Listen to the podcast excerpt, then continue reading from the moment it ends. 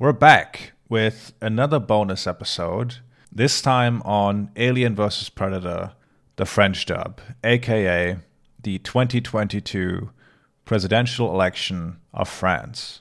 Our friends to the West are getting a rerun of their 2017 presidential runoff between the far right Marine Le Pen of National Rally and the center to center right Emmanuel Macron of the Republic on the Move party.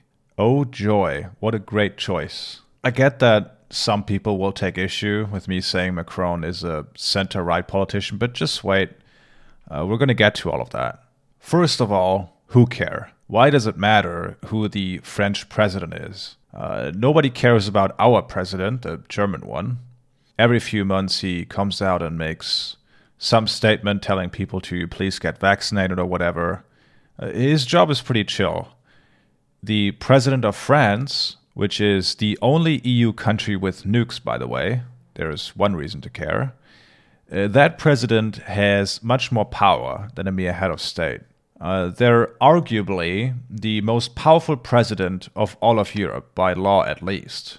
If you're hearing this for the first time, this might sound weird for a country like France, a country famously hostile towards absolutism. But the explanation for why this is the way it is actually fits perfectly with the motto of this podcast that to understand the present, we have to understand the past because the president's position in French politics is the result of what one might call a permanent coup d'etat that nearly plunged France into civil war. So we'll talk about that and after about who is running, why they suck, and why France is such a right wing country at the moment. All right, let's not waste any more time.